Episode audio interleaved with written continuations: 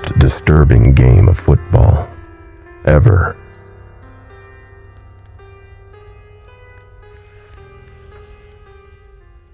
I'm the worst coach ever. I'm not even a coach.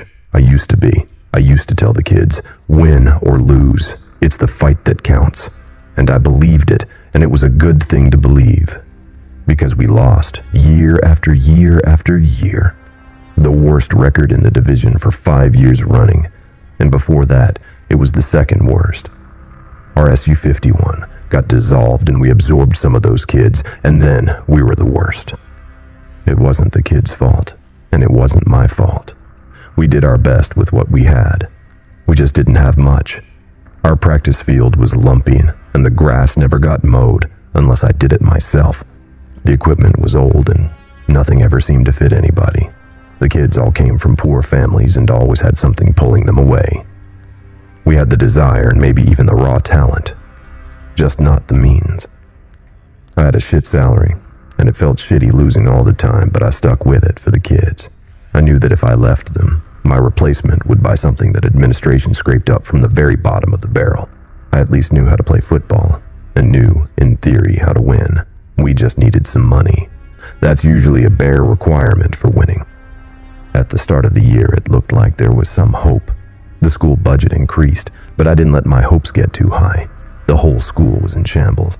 They were using textbooks from the nineties in some classes, and I heard that they even reused the frogs that they dissected in biology class. At the end of the day, the teacher would stuff all of the organs back in, and then pack the dead frogs carefully in a freezer for the next year's class. I met with Principal Jenkins in August. My heart was racing as I stepped in his office. I was hoping for good news, but expecting the usual shit news. "Milton," said Jenkins, "you must have heard about the budget increase. Good news. It's all going to the football team." I couldn't believe it. I pictured level playing fields and sparkling new helmets. Personalized jerseys to instill some pride in the kids. "That is good news," I said, smiling. I pushed back the thought of the kids reading history books that hadn't caught up to nine eleven yet. "Take a look," said Jenkins. He turned the laptop that was on his desk around so that I could see it. He reached over and pushed play on a video that was queued up. On the screen, I saw a big kid dressed in a hospital gown. He was completely bald and was clutching a football. Three or four doctors, or I guess they were doctors, stood on either side of him, each holding a clipboard. "Okay, Duncan," said one of them, "run." They appeared to be in an old horse barn. I watched as this Duncan kid took off as soon as the doc had said the word. He was fast. He kept his head up and charged straight ahead. I felt giddy for a few moments until I saw that he was headed straight for the wooden gate to a horse stable. Then I winced and started to turn away. "What is this?" I asked. "Just watch," said Jenkins. I watched as the kid impacted with the gate. I expected him to bowl over backwards, but he didn't. Instead, the gate splintered apart and he kept running. Now he was headed right for the back wall of the stable. "Jesus," I said, "he's gonna kill himself." But he didn't. He ran through the wall and came out the other side, still running like the dickens, still running way faster than I ever did, even in my prime. "Touchdown," said one of the doctors. At that, the kid stopped in his tracks.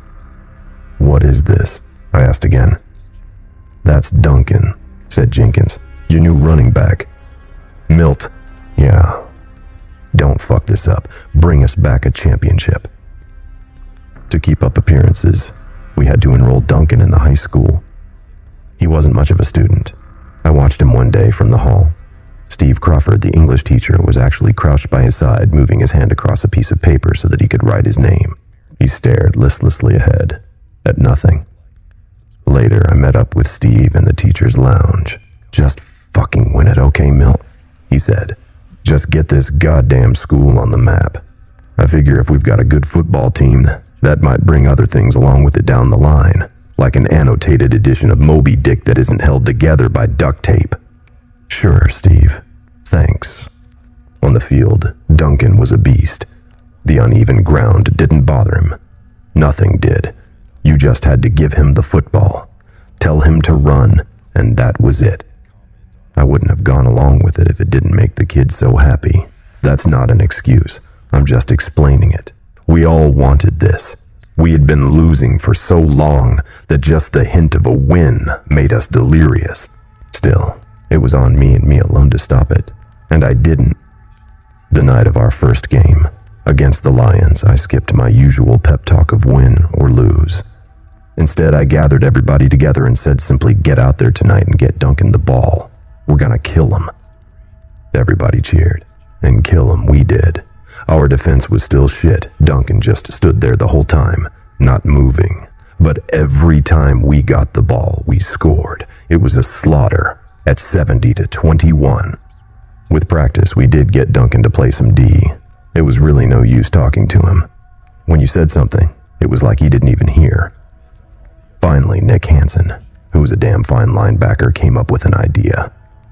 "My little brother," said Nick, "he's, uh... a little slow, and what we do for him is take stuffed animals and put on a puppet show. That's how we got him to put his dishes in the sink finally. We decided to give it a try with Duncan. 'Okay, buddy,' I said, 'you're this tiger here, okay?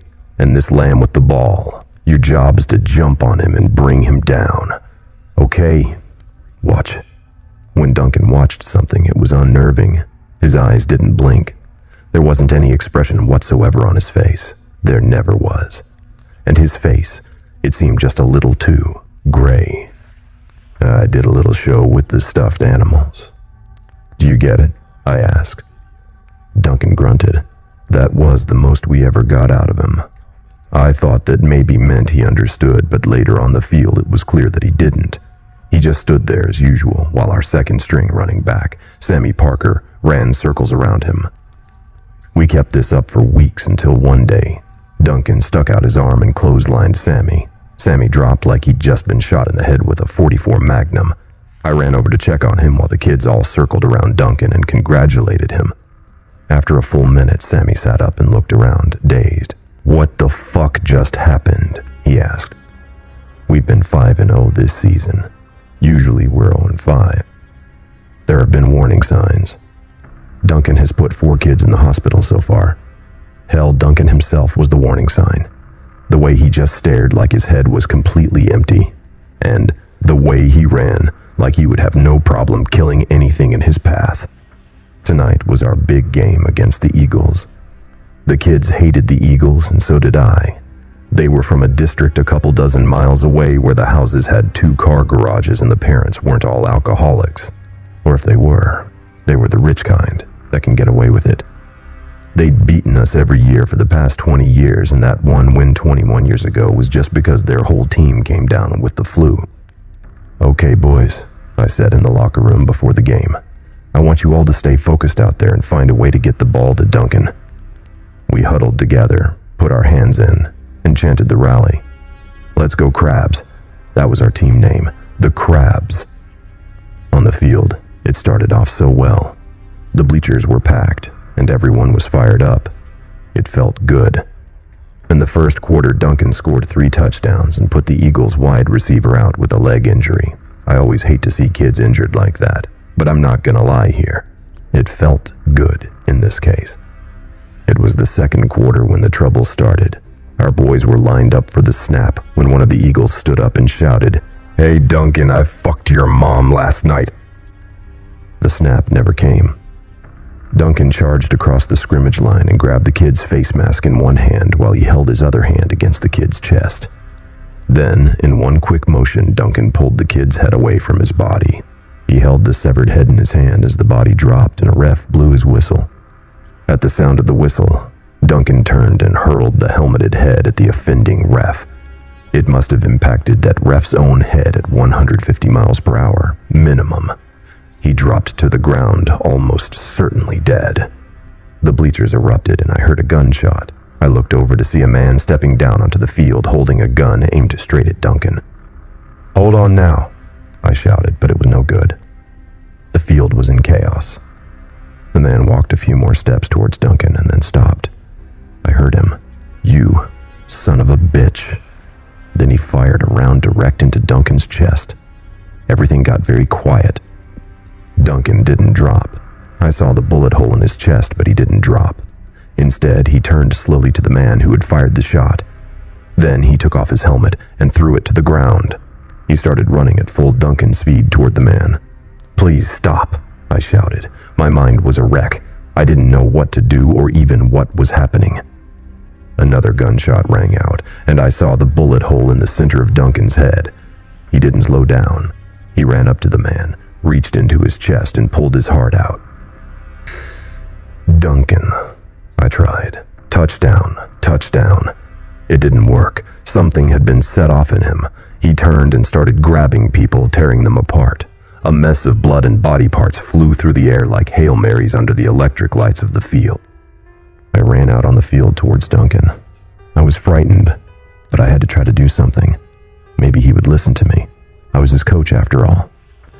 "Duncan," I said, "please listen to me." He lifted me up and threw me twenty feet through the air. When I regained consciousness, I was under the bleachers looking at a hundred dead bodies strewn across the field. The police are here now, but they're not doing much good. Duncan is riddled with hundreds of bullet holes, but is still out there killing people. I don't think any of us are going to get out of this alive, so I wanted to tell you how it happened before I go out there and try to stop him again. I know I'll die, but I have to try. I'm responsible for this. I don't know who or really what Duncan is, but I know that I never should have let him on the team. I've always known that. The things we do to win, only now does it come back to me. That's not what counts. It's the fight that counts. I am so sorry.